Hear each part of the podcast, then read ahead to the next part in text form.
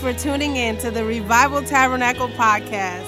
Wherever you may be listening from, we hope that this message encourages you in the unwavering, unconditional love of Jesus Christ. Join us as we reach sinners, raise believers, and release leaders. Please enjoy the message from the RT Pulpit. Thank you, worship team. Thank you, Mr. Lisa, Maia, Glorice, Robin, Renee, Brother Jefferson, Chris, Eli, Duran. Thank you guys so very much.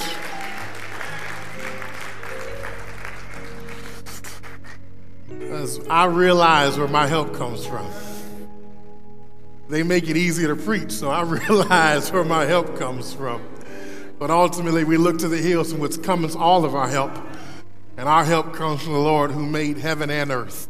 Come on one more time as you stand to your feet. Clap those hands and give God some praise if you know where your help comes from. Amen. If I can just take a moment as we're standing, because I want us to stand for the reading of God's word today. But I just want to just take a moment, and we will be going to Psalms 27. Psalms 27. But I just want to take a moment and just say a couple things. A couple Sundays ago, you all blessed me and my family for Pastor's Appreciation Month, and I was so in awe and shocked at how, first of all, how they pulled it off without me knowing anything. And so I was stunned and rendered helpless at that moment. And several people came up to me afterwards and was like, "We just knew you were gonna cry." I couldn't. I was in such disbelief. But when I got home, this is the reason why. When I got home and read every card and every note, I could not keep them from falling. I am blessed because I get to have the greatest position in America. I get to be a part of this great church. I get to do life with some amazing people.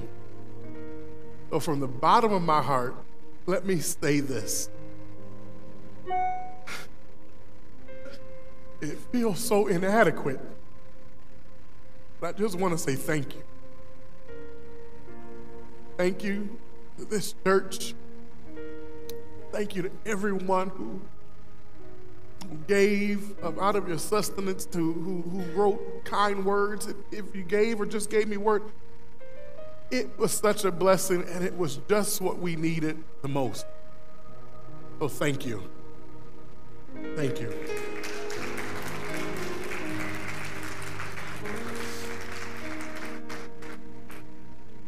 I'm wearing all of my socks and I'm drinking all of my lemonade. Point number two. This past Wednesday was amazing. And it kind of put the exclamation mark on what God is doing. And as Brother Rodney said, boy, that was profound. It was profound. That it was not just me being installed, but it was us being installed together. And I believe that as we are a family joined together, that God is calling for us, not just me, not just Court, not our family, but for us to do amazing things in this city. Greater things have been done, but I believe greater things are still to be done right here in this city. Amen? And then how many people know that God is not just interested in doing things for us, but he's interested in doing things through us. Look at somebody next to you and say, "You are the blessing. You are the blessing." God is going to be my husband. For those of you who may not know, haven't seen him in a long time, he's still down in the Carolinas working. But boy, I tell you, it was just such a breath of fresh air to see him come through the house, come through the doors and back home here at RT. I'm so thankful for good friends of mine and friends of our family, Brother Brian Alexander and his lovely wife, Diane, who are here with us today. People don't have to be nice. People don't have to be nice. And when people extend a gesture of niceness and kindness, it's just good to say thank you. So Brian and Diane, thank you all for coming and being with us today. He said he couldn't make it Wednesday night to the installation service, so he showed up today. So we praise God and pray that there is a word from the Lord that will be able to minister to not just him or Diane, but everyone in the house. Let's say amen for the preached word. Oh, come on, are you excited about the word of God today? Amen. Let's go to Psalms 27 as we are in our series, David's Greatest Hits. Look at the book of Psalms and some of the great pens or poems that David penned throughout this. We know that David was not the only author of the entire book of Psalms, but I kind of like the ones that he did pen. And we're just looking at those throughout this series. Psalms 27, the Lord is my light and my salvation, whom shall I fear? The Lord is the strength of my life, of whom shall I be afraid? When the wicked, even mine enemies, came and my foes came upon me to eat of my flesh, they stumbled and fell. Though a host should encamp against me, my heart shall not fear. Though war should rise against me, in this will I be confident. One thing have I desired of the Lord, that will I seek after, that I may dwell in the house of the Lord all the days of my life, to behold the beauty of the Lord and to inquire in his temple. For in the time of trouble, he shall hide me in his pavilion. In the secret place of his tabernacle shall he hide me. He shall set me upon a rock, and now shall mine head be lifted up above mine enemies round about me. Therefore, I will offer in his tabernacle sacrifices of joy. That's what we just got done doing here during praise and worship as Lisa and the team was leading us. We offered sacrifices of joy, amen? Sacrifices of joy. I will sing, yea, I will sing praises unto the Lord. Now watch the shift here. He shifts from praising God to a prayer. And he begins to say this, hear, O Lord, when I cry with my voice, have mercy also upon me and answer me.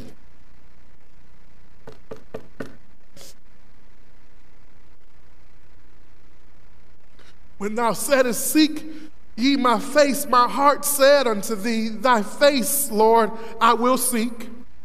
Hide not your face from me. Put not thy servant away in anger. Thou hast been my help.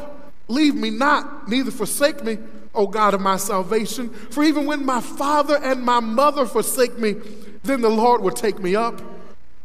Teach me thy way, O Lord, and lead me in the plain path because of mine enemies. Deliver me not unto the will of mine enemies, for false witnesses have risen up against me, and such breathe out cruelty. I had fainted,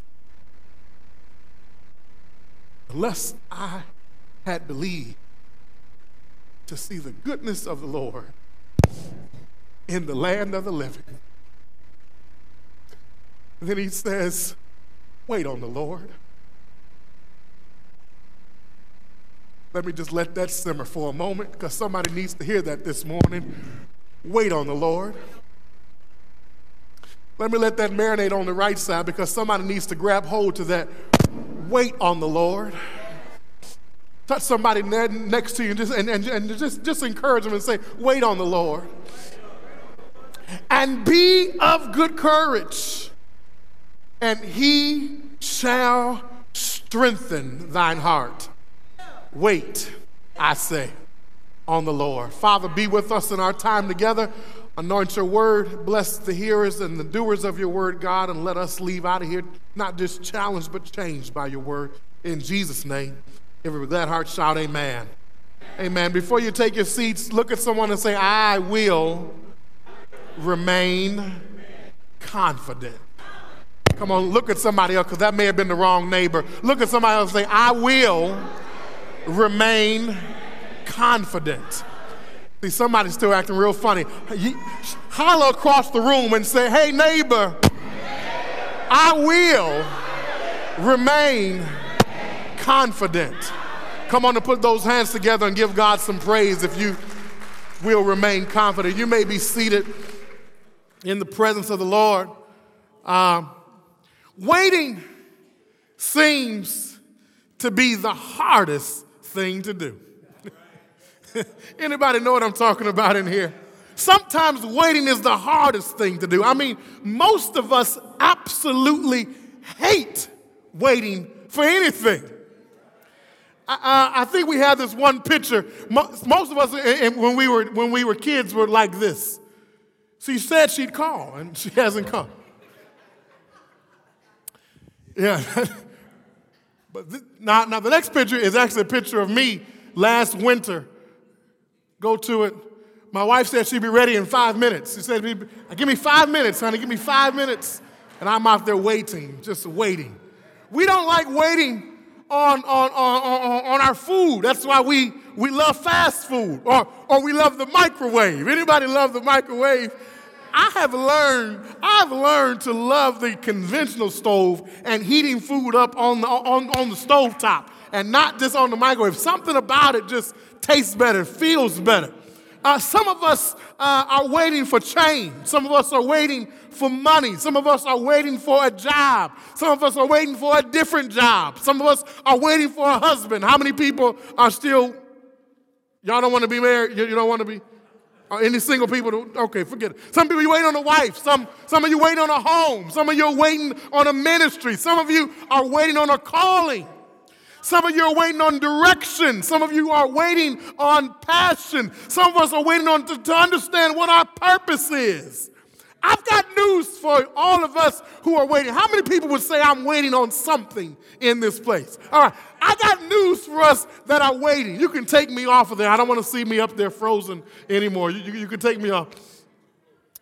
I got news for all of us who are waiting. Joseph waited 13 years. Abraham waited 25 years. Moses waited 40 years. Jesus waited 30 years. So if God has you waiting, then guess what? You're in good company. You're in good company. And when I consider that, I come to this conclusion, and get this good. Perhaps those God blesses the most, He makes wait the longest.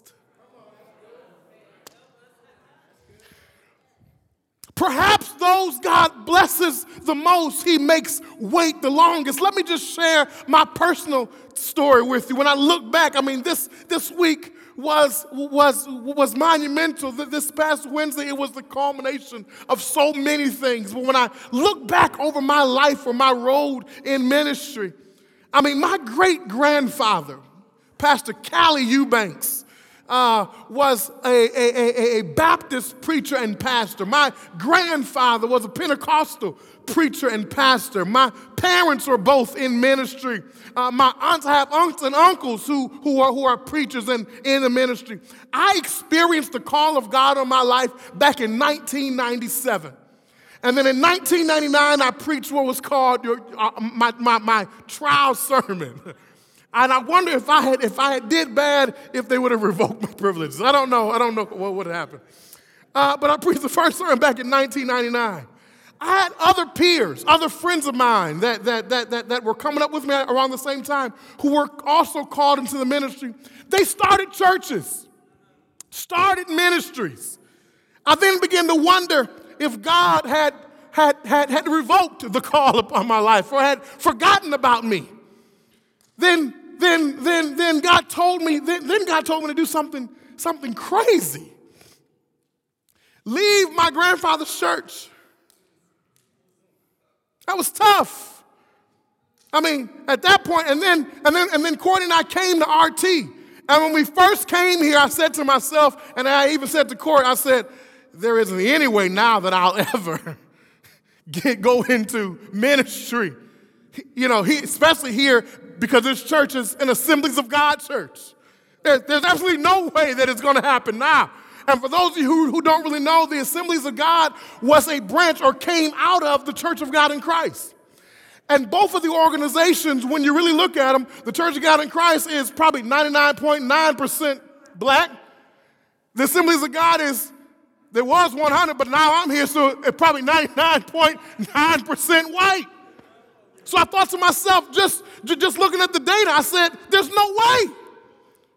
There's no way. God must have really forgotten about me, or he must have really just said, I don't need you anymore. Then I thought maybe God sent me here to learn something. This is when my mind began thinking. I thought maybe God sent me here to learn something, and so that I could take it back to where I came from, because eventually I thought I was going to succeed my grandfather and take over his church. That was if God still wanted me. But look at me now.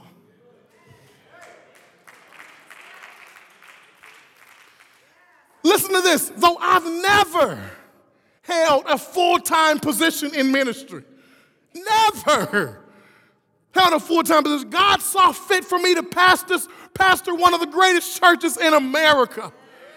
Look at somebody and say, waiting isn't all bad after all. Think about this. Think about this. What if you took possession of things before the time of maturity had fully come to pass in your life? What if you took possession of things before the time of maturity fully had come to pass? What if you stepped into ministry based off what people were saying, that you were ready and that it's your time, it's your season? You'd be like a cake that looks done on the outside, but the moment somebody cuts you, y'all ain't saying nothing to me in this place, that's all right. The moment somebody cuts you, you then realize that you should have waited and stayed in the oven a little while longer. Sometimes, and get this, sometimes God will wreck your plans when he sees that your plans are about to wreck you.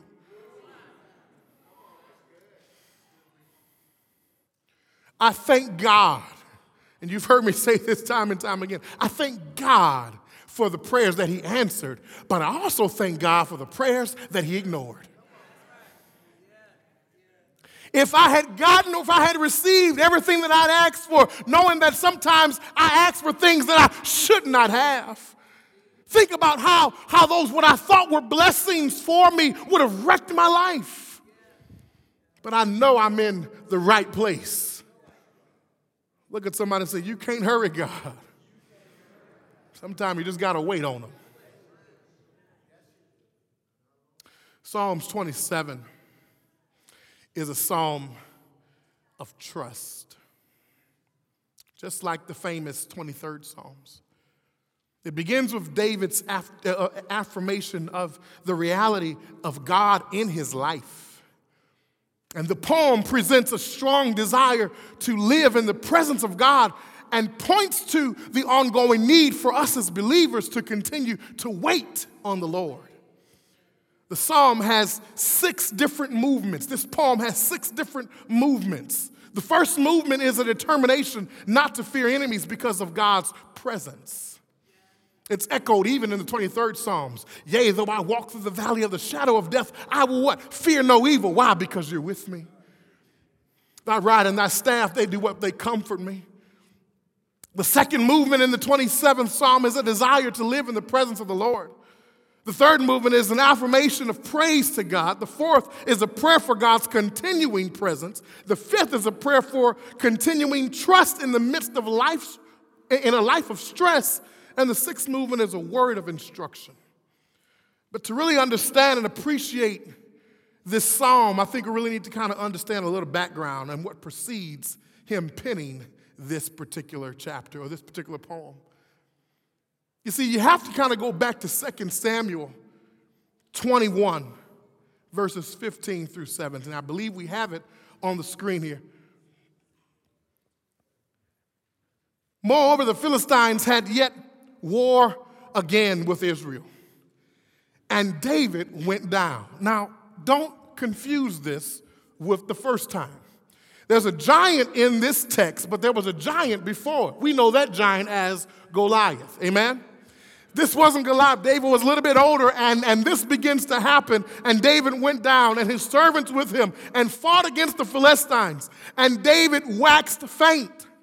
And Ishbibenob, which was of the sons of the giant, the weight of whose spear weighed 300 shekels of brass in weight, he, being girded with a new sword, thought to have slain David. But Abishai, the son of Zeruiah, secured him and smote the Philistine and killed him. Watch this. Then the men of David sware unto him, saying, "Thou shalt go no more out with us to battle, that thou quench not the light of Israel." Here, David was facing a giant, again, the second giant of his life.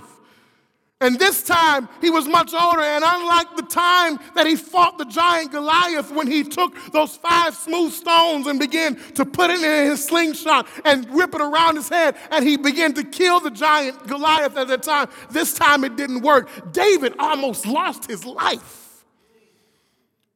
David almost died. So imagine when David finally gets back to calm, quiet quarters and reflects on what just happened, he begins to write, "The Lord is my light."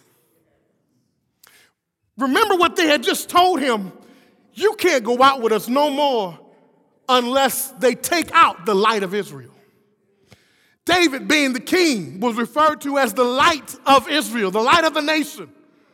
So in their hearts, they wanted to protect the light. They told the light, "Hey, you don't come out here in the battle no more because we don't want the light to be snuffed out." That was the last thing he heard from his men. So the first thing he begins to pen is, "The Lord is my light."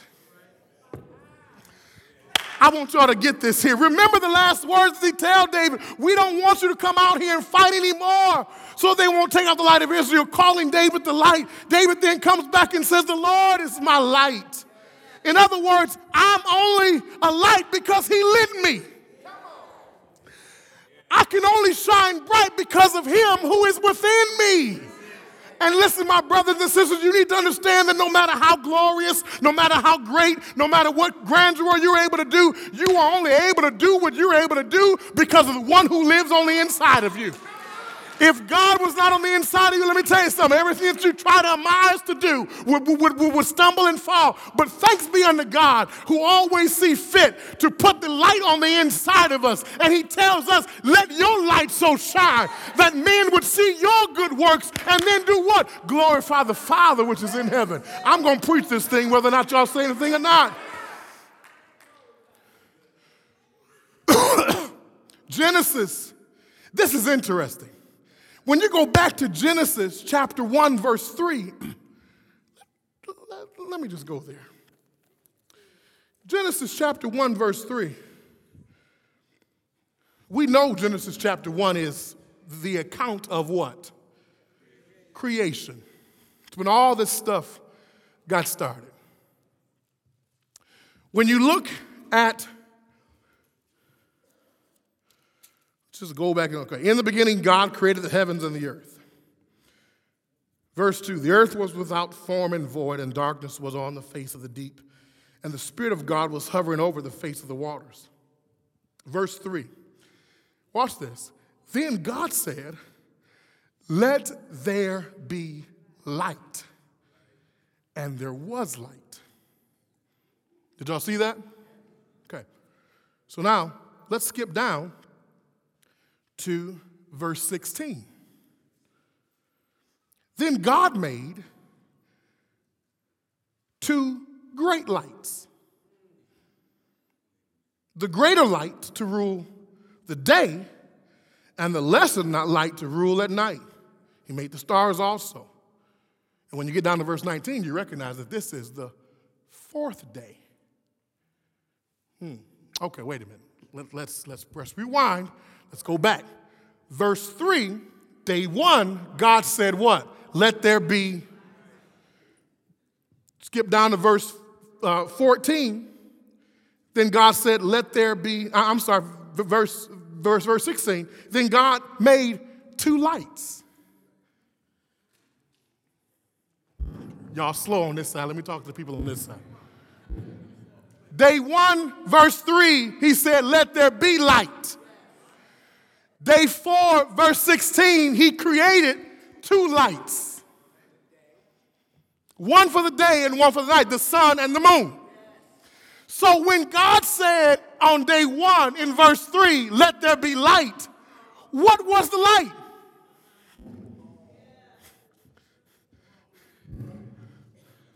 What was illuminated when God said, no, you got to understand, everything that God says is true. So it happened. So when he said, let there be light, on day 1, verse 3, then you skip down to verse 16 on day 4, and he said he made two lights, a sun and a moon. Sun to rule by day, moon to rule by night. Sun emits light, moon reflects light, right? So he made something later, but he called it to be early on. Let me just share this with you. The very thing that he called into being was his son, the S-O-N and not the S-U-N. See, what you must understand is that light is a representation of salvation. It's the answer for darkness, which is the representation of evil. So God, even in the beginning, created and implemented the plan of salvation even before there was a need for anybody to be saved.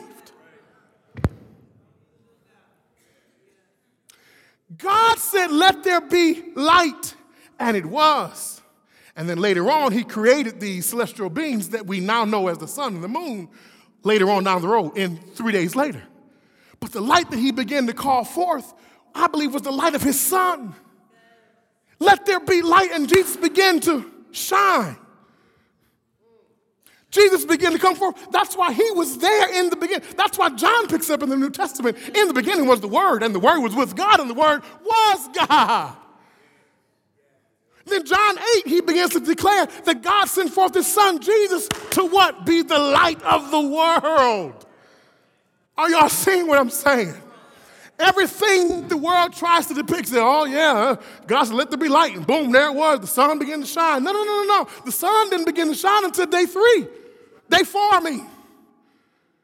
Day 1, we said, let there be light. Let me tell you something. That was his son, Jesus. He was saying, listen, let there be a plan already put in place for redemption for man back to God. And because that has to be, I'm going to make sure that it's my son, Jesus. And he will always be there from the beginning of time, even to this very present day. Jesus was always there. So he says, the Lord is my light. Though they may call me the light, I know I'm just really like the moon. I'm a reflection of the light. The Lord is my light and my salvation. Whom shall I fear? The Lord is the strength of my light. Yeah, I know. I know there may be some things that I can do and some good things, but let me tell you something. I couldn't do it if he didn't give me the strength to do it. I couldn't make it if he didn't give me the strength to make it. That's why his word declares, not by power or not by might, but it is what? By my spirit, says the Lord. It's important for us to understand. Then David comes down, even in chapter 27, verse 4, and he says, one thing have I desired of the Lord, and that will I seek, that I may dwell in the house of the Lord all the days of my life, to behold the beauty of the Lord and to inquire in his temple. Listen to this. This desire of David gives us a key to understand why he was a man after God's own heart. Listen to me good. David was a man after God's own heart because David was constantly after the heart of God. Did you see what I said? David was a man after God's own heart because David was always after the heart of God. Was David perfect? Absolutely not. David was a murderer. He was an adulterer. He began to scheme and connive to even cover up the things that he'd done. I mean, he was messed up. But you know what was good about David?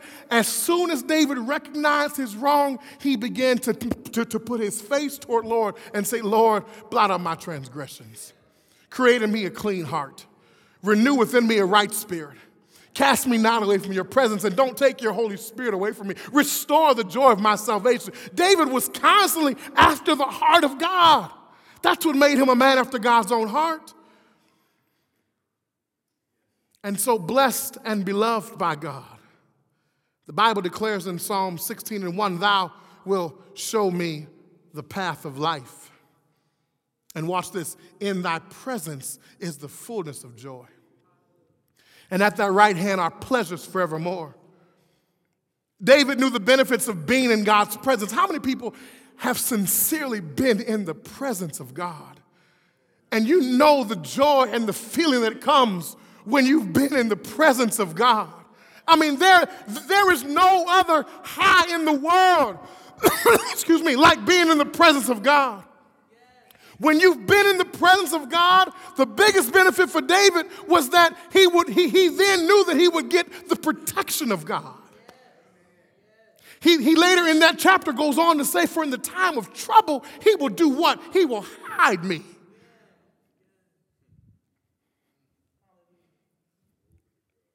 David later picks it up in Psalms 91, and he begins to declare this. He says, he that dwelleth in the secret place of the Most High shall abide under the shadow of the Almighty. Can I tell you something? God's shadow is so powerful that if you just get into his shadow, you find protection. See, and the enemy is a copycat. That's all he can do. He doesn't have a creative piece of fiber in his bones. He's a copycat.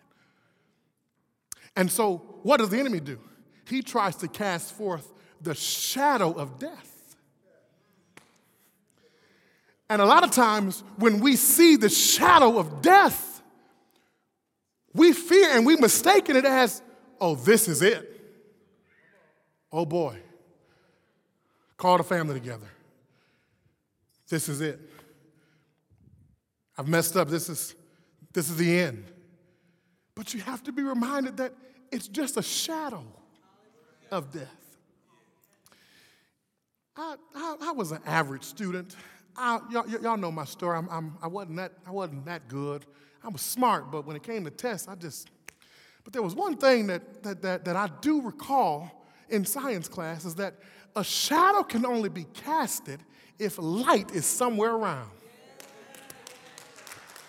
This is very important because, see, a lot of times the enemy will cause you to fear. He'll make you think that this is it and that this is the end and that everything that you thought was going to happen is not going to happen. Let me tell you something. It's just a shadow. And in order for a shadow to be there, light must be somewhere around. So our responsibility as believers is just to ignore the voice of the enemy because he is a liar. And if he is speaking, we know that he's speaking lies. And if he's speaking lies, that's the indication for us to begin giving God praise, because if all he does is speak lies, then what he's saying, the very extreme opposite, must be the truth. So when he says you're not good enough, I can praise God because I must be good enough. When he says I'm not going to make it, I can praise God because I must be on my way. When he says I'm not going to amount to anything, I must be on my way. I can give God praise because guess what? He has made me. I'm fearfully and wonderfully made, show forth all the works of his hands, and I give him glory every time the enemy tries to speak something in my ear. Casting these shadows. But God says, as long as you stay up under the shadow of the Almighty, you will find protection. Thank you, Robin. And then let's keep looking at the scripture. And now my head shall be lifted up. And now my head shall be lifted up above my enemies all around me. Therefore I will offer sacrifices of joy in his tabernacle. I will sing, yes, I will sing praises unto God. Let me tell you something. When God begins to bless you, and when God begins to lift your head up above your enemies, that's not the time for you to gloat. That's the time for you to sing praises. It's not the time for you to boast. Look at me now, huh? What? I mean, going back to them, what? See, you thought you had me. You thought I was going to die or something.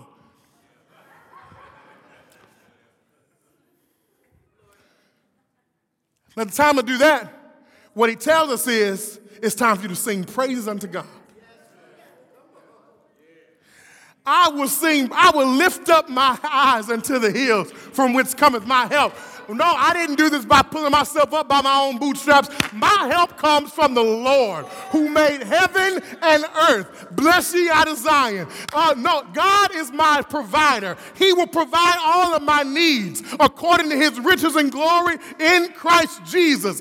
Yea, though I may walk through the valley of the shadow of death, I will fear no evil. Why? Because he's with me. Thy rod and thy staff, they comfort me. He'll prepare a table for me in the presence of my enemies. My cup will run over. Surely goodness and mercy will follow me all the days of my life, and I will dwell in the house of the Lord forever. I'm going to sing praises to my God.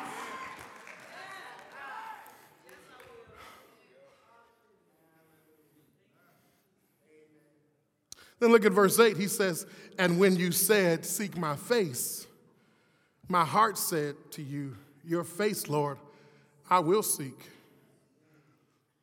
Now, see, this is important. This is important. Because we have to understand that we live in a day and time where people are not so concerned about seeking the face of God anymore. They are more concerned about seeking the hand of God rather than the face of God. And I'm mighty afraid that we as believers can sometimes get lost in the sauce. And we too can begin to get overwhelmed and begin to seek the hand of God and not the face of God. For most people, the only time they call upon God is when they are in need. But when you stay in a posture of always seeking his face, he will give you his hand without you even asking. Because Matthew 6:33 said, but seek ye first the kingdom of God and his righteousness. And guess what? All the other things will be added unto you. So when you keep your priority, or when you keep the main thing, you get everything else. When we need to stop treating God like he's Siri or our Google assistant, only going to God whenever we need to find out something. God said, no. Where you been? What you doing? Like Adam, where are you? When you spend time with God, the more you want to spend time with God. And the more you stay in his presence, you understand that his love never fails. His love never gives up. And his love never runs out on you.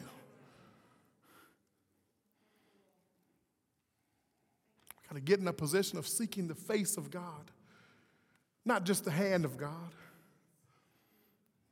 I'm like, Paul, God, I want to know you. In the fellowship of your suffering. In other words, even in the valley, I want to know you. When things get tight, I want to know you. When I'm aching on my side, I want to know you. When I don't know what to do, God, I want to know you.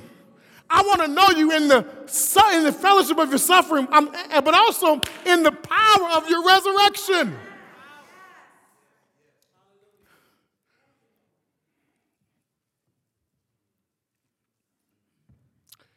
Then David kind of lets the cat out the bag. I said it earlier.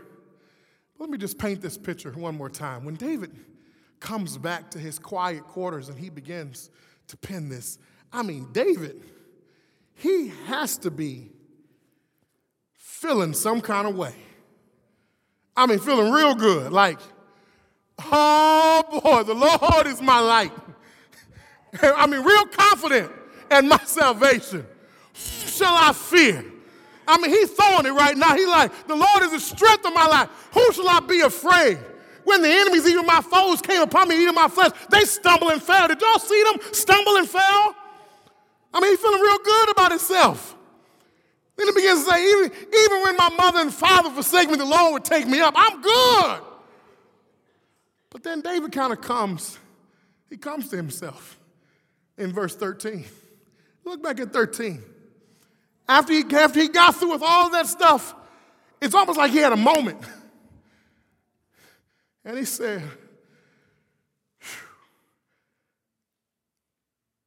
I almost fainted.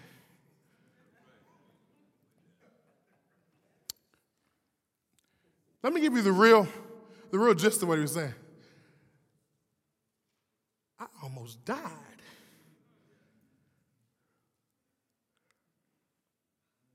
But look what comes after that. Unless I had believed. Can I tell you something?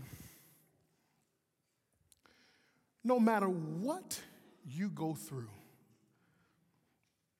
in the words of one of the great classic rock songs, don't stop believing. Don't look at me like you don't know what song I'm talking about. You know what song I'm talking about. Don't stop. Y'all have to sing it. Believe it. I mean, that's one of the most simplest songs, but songs are so true. No matter what it is that you're going through, never stop believing. See, the problem that I think we face in the church is we have a lot of people, Eric, who believe in God, but they don't believe God. We see it all the time. Whole lot of people, I believe in God. Yeah, I believe in God. God is my God. Yes. But you don't believe him. When he says, listen, come here. All things are going to work together for your good. You don't believe him.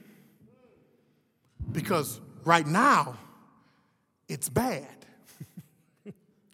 But he said, all things will work together for your good. So if he says, all things will work together for my good, that must mean even my bad is working together for my good. In some kind of way, God is able to take this piece and that piece and cause this piece to come together with that piece and bring about my good, because if it's not good, it must not be over, because God says all things work together for my good in the end. Well, if it's not good, it must not be over, so I got to keep standing on his word and do what? Keep believing. You got to keep believing. You got to keep believing. The key, this is what David is saying when he gets down to verse 14. The key to this thing that we call victorious living, watch this, is waiting on the Lord. Waiting on the Lord. And excuse me, and this goes back to the very first statement that I made. Waiting can be the hardest thing to do. Because to wait on the Lord, and I need you to get this, is to demonstrate, get these two words, confident expectation. Say that with me. Say confident expectation. Come on, say it like would you have some prophetic conviction. Say confident expectation. My grandfather used to tell a story of a father who was leaving for work in the morning, and he told his son, he said, son, when I get back home, I'm going to have a new bike for you. So the son goes out in the neighborhood, and he begins telling all his friends, my daddy buy me a new bike. My daddy bringing me a new bike home today. My daddy bringing me a new bike home today. Yeah, my daddy bringing me a new bike home. Yeah, I'm not going to ride the banana seat no more. Anybody ever have a banana seat bike? Those are scars that my parents gave to us, I think, deliberately. We had banana seat bikes. Everybody had 10 speeds, and we had banana seat bikes. Thank you, Mom. Thank you, Dad. Appreciate it. But he told the boy, he says, I'm going to buy you a new bike when I come home. I have a new bike for you. And he began telling all his friends, I'm getting a new bike. No, you're not. No, you're not. I mean, people, you know, how many of y'all got them friends that no matter what you say, they throwing shade? Y'all, I'm the only one who got some friends like that. I mean, no matter what you say. Oh, yeah, well, you know, I'm losing weight, but you still big. But it's okay. I'm losing weight.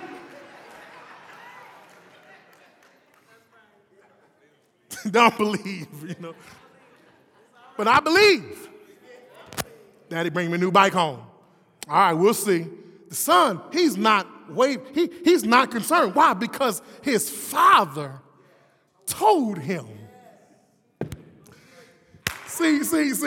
I know this type of message probably is messing with some of y'all because some of y'all, act trifling yourself. And though you tell your kids one thing, you do something else. But I'm not talking about earthly fathers. I'm talking about the Heavenly Father. When the Heavenly Father says something, when the Heavenly Father makes you a promise, when the Heavenly Father says, I'm going to cause you to be, and this is what you shall be, listen, you can take your Heavenly Father at His word and take it to the bank. Why? Because He is not like man. He shall not lie. Whatever He spoke, He shall do. Whatever He said, He will make it good.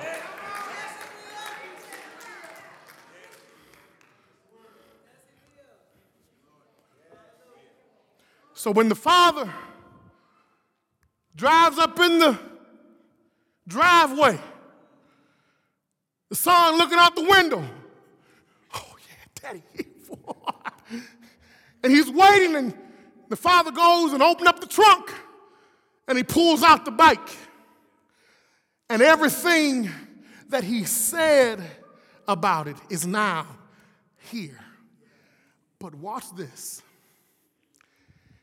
It was what he did in between the statement and the revelation. Let me say it a little more clear. It's how he responded in between what his father said and what his father showed him.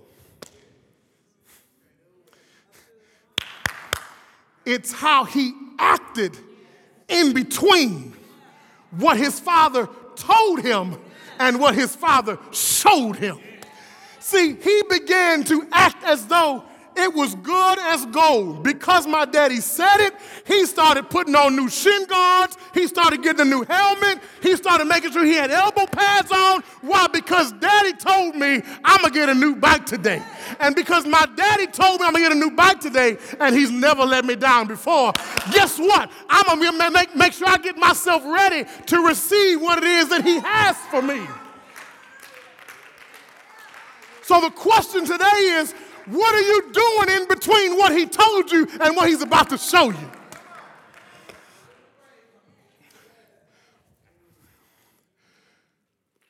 You have to be like David.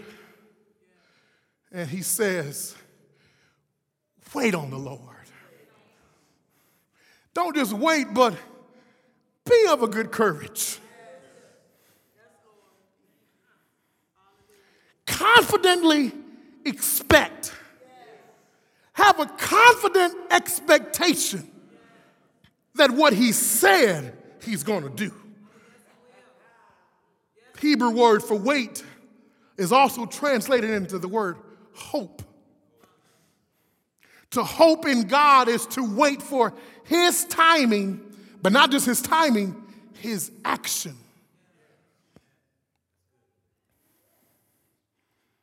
Psalms 40:1 says, I waited patiently for the Lord, and he inclined to me and heard my cry.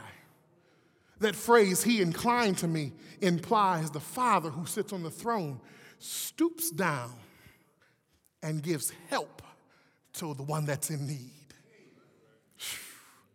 I waited patiently on the Lord, and he stooped down from his throne in glory and came to see about me who's in need.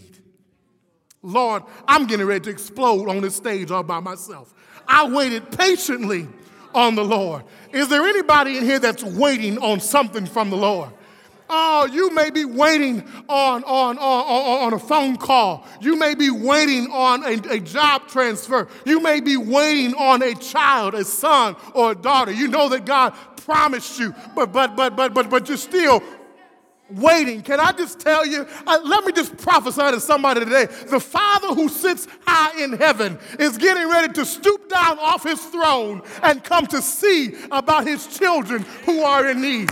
I feel like prophesying to somebody today. Somebody needs to grab hold to this word because you've been waiting, and yes, you've been waiting a long time. But let me tell you something. God has sent me here to tell you today that the fullness of time is getting ready to show up for you in your household. Whatever it is that you've been praying for, whatever it is that you've been believing God for, whatever it is that you've been waiting for, God himself is getting ready to stoop down from his throne and come and see about the one who is in need. Is there anybody in here that's in need of something? I dare you just to lift your hands and begin to say, God, I'm waiting patiently on you. And I believe you, God. I believe that you will come through for me just when I need you most. Come on and give God praise in this place.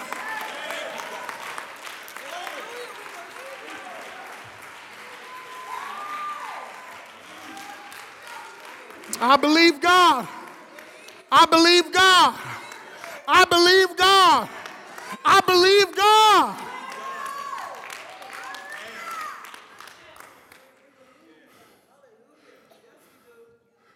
The statement,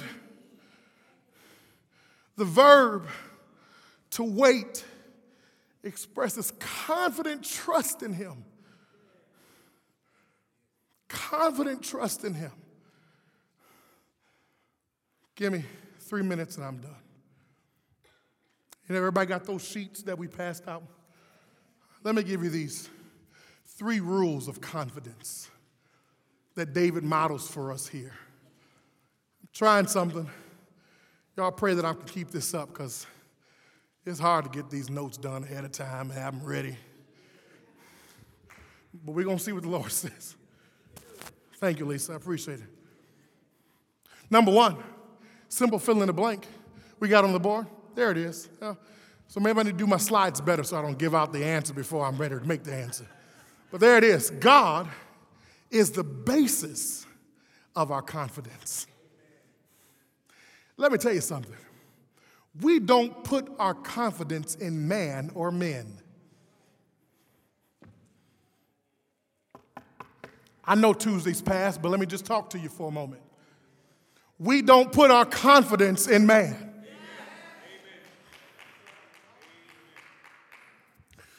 Let me say it again. We don't put our confidence in man.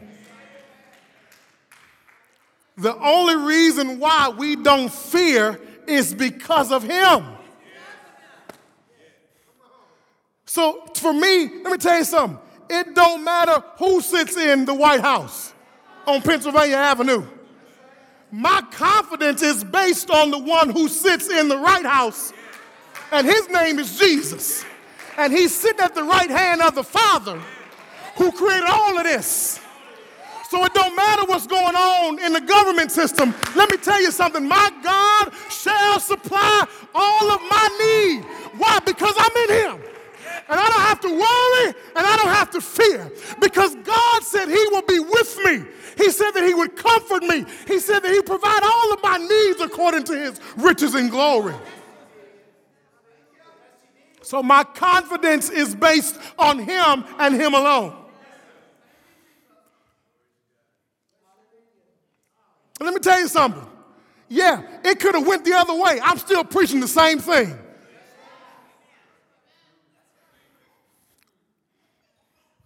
Because we are not, though I live in this world, I'm not of this world.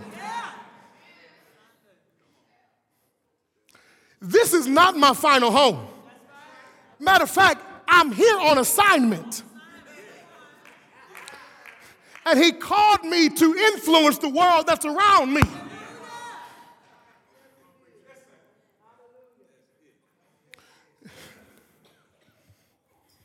I'm crazy enough to believe that I can make more of an impact in my neighborhood, in my community, in the world that I find myself in than whatever legislative piece of government. You know why? Because a whole lot of things never even trickle down to affect us no way.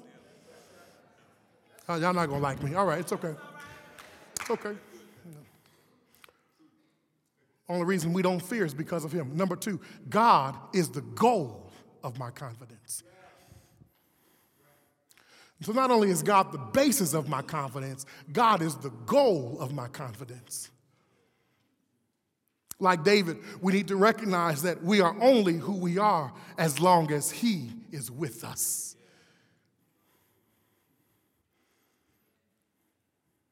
Are you with me? Say amen. Amen. I said 3 minutes. I'm at my 3-minute goal. Let me give you the third point. God is the developer of my confidence. So not only is God the basis of my confidence, not only is God the goal of my confidence, but God is the developer of my confidence. Let me tell you something. We are all works in progress. And so we have to stay where he wants us to be so that he can continue to work on us and produce out of us the will and to do of his good pleasure.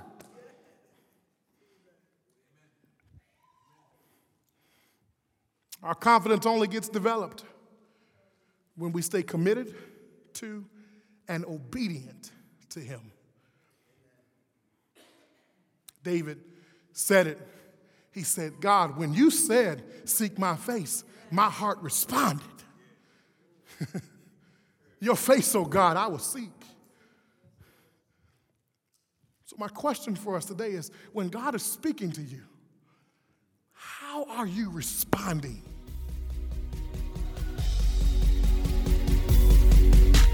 Our community at Revival Tabernacle aims to reach our city and beyond with the life-changing message of Jesus. Thank you for your support. If you want to further connect with us, you can find us online at www.revivaltab.org.